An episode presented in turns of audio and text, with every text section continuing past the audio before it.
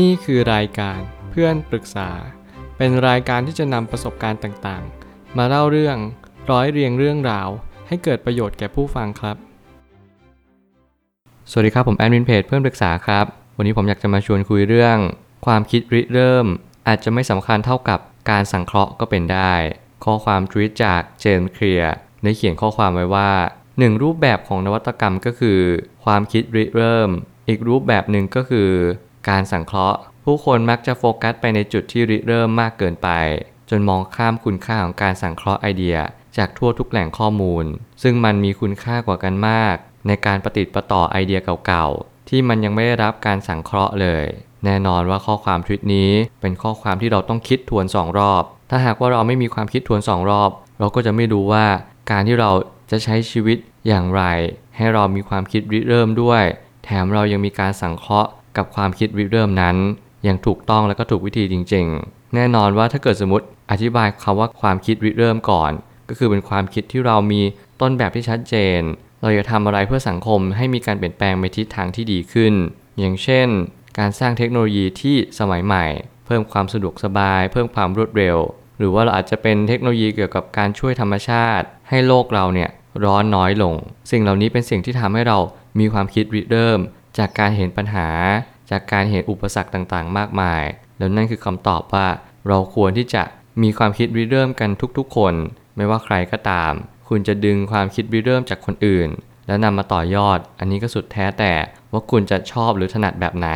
แล้วการสังเคราะห์ก็คือ การที่เรานำประติดประต่อเรื่องราวต่างๆ ความคิดริเริ่มเนี่ยมันก็เป็นแค่ไอเดียเฉยๆแต่การสังเคราะห์เนี่ยมันเป็นเหมือนกับว่าเราจะต้องพินิษพิจารณาสิ่งนั้นแล้วว่า มันสามารถนำไปใช้ได้จริงหรือเปล่า และถ้าเกิดสมมติเราใช้ได้จริง เราจะนำไปใช้ในบริบทใด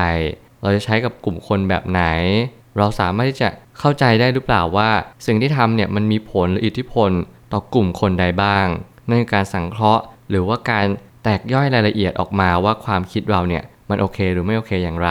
ผมได้ตั้งคำถามขึ้นมาว่า ความคิดริเริ่มหรือที่เรียกว่า การมีความเป็นต้นแบบที่ดีนั้น เริ่มต้นจากการที่เรารู้ว่า อะไรคือสิ่งที่สามารถสร้างประโยชน์ให้แก่คนในสังคม และตนเองได้บ้าง แน่นอนว่าความคิดริเริ่มไม่จำเป็นต้องมาจากไอเดียของเราเอง แต่เป็นความรู้สึกลึกๆ จากข้างในว่า เราอยากเปลี่ยนแปลงสังคมนะ การที่ใครสักคนหนึ่งเนี่ยอยากมีความคิดแบบนี้ ผมเชื่อว่าความคิดนี้จะสร้างประโยชน์ให้กับคุณและก็คนรอบข้างคุณอย่างมหาศาลแน่นอน โดยเฉพาะตัวของคุณเอง คุณก็จะมีความคิดริเริ่มที่จะมีการเปลี่ยนแปลงตัวเอง คุณอยากจะพัฒนาตัวเองในทุกๆวัน คุณจะไม่หยุดที่จะพัฒนาตัวเองเพราะคุณเชื่อว่าการเปลี่ยนแปลงที่สำคัญที่สุดเริ่มต้นจากตัวเราเอง เมื่อไหร่ก็ตามที่คุณเริ่มเปลี่ยนการตื่นนอน เริ่มเปลี่ยนแปลงการกิน การใช้ชีวิตประจำวันต่างๆ สิ่งเหล่านี้เป็นสิ่งที่มีสัญญาณแล้วก็มีความสลักสำคัญอย่างยิ่ง เมื่อไหร่ก็ตามที่สิ่งเหล่านี้หล่อหลอม ให้คุณเป็นคนที่ดียิ่งขึ้นกว่าเดิม ยังไงผมก็ยืนยันว่าคุณมีโอกาสที่จะมีความคิดริเริ่มที่ดี ได้อย่างแน่นอน เพียงแต่ว่าหลังจากนั้นคุณต้องมีการสังเคราะห์ต่อไป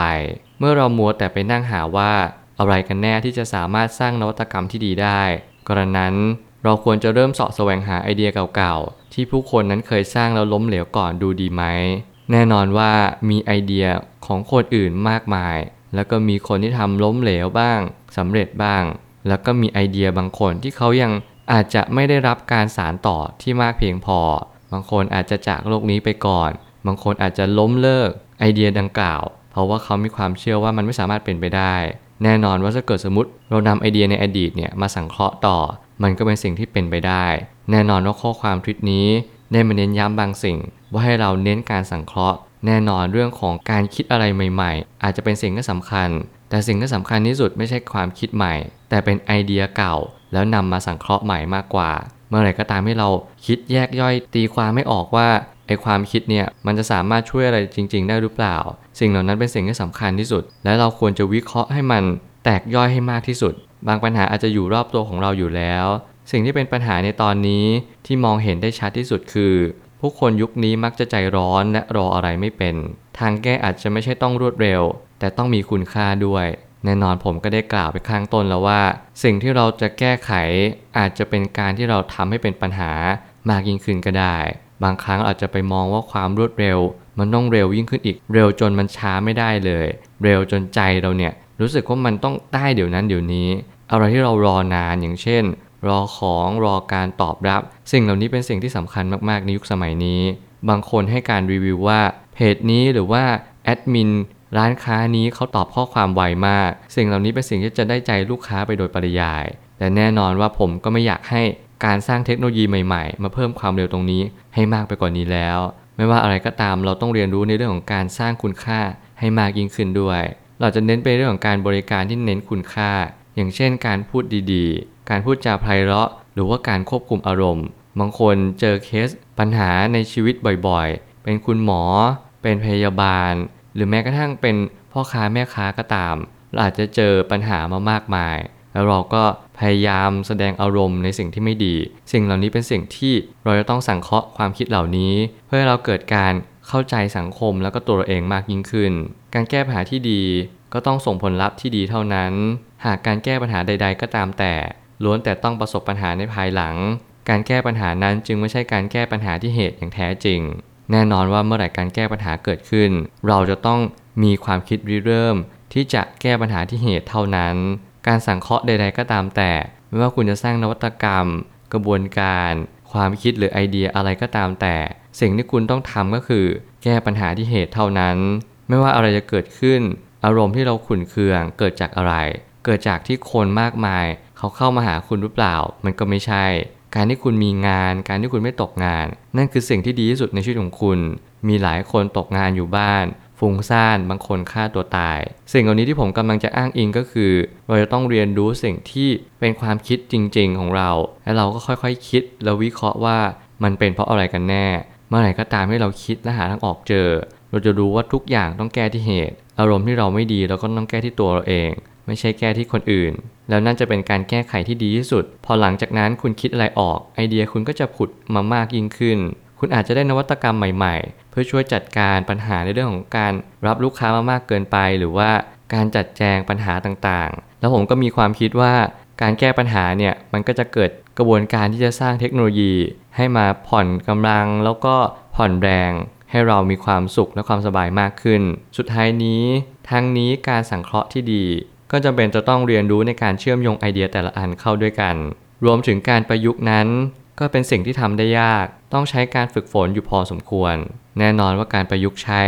และก็ผนวกเข้าด้วยกัน เป็นสิ่งที่ทำได้ยากยิ่ง มันคือการหลอมรวมปัญหากับความคิดที่ตกผลึกเข้าด้วยกัน เราจะทำอย่างไรที่ไอเดียของเรา แล้วก็การที่เราสังเคราะห์เนี่ย มันสามารถนำไปใช้ได้จริง สิ่งเหล่านี้เป็นสิ่งที่ยากจริง ๆ แล้วผมก็อาจจะยังตอบได้ไม่ร้อยเปอร์เซ็นต์แต่ผมก็ตอบตามประสบการณ์ของตัวเองว่า เมื่อไหร่ก็ตามที่เรามีความเข้าใจปัญหาอย่างแท้จริง บวกกับการที่เรามีความตั้งใจจริงว่า เราอยากแก้ปัญหาของสังคมอย่างแท้จริงเนี่ย มันจะมีไอเดียอีกอันหนึ่งเกิดขึ้นมา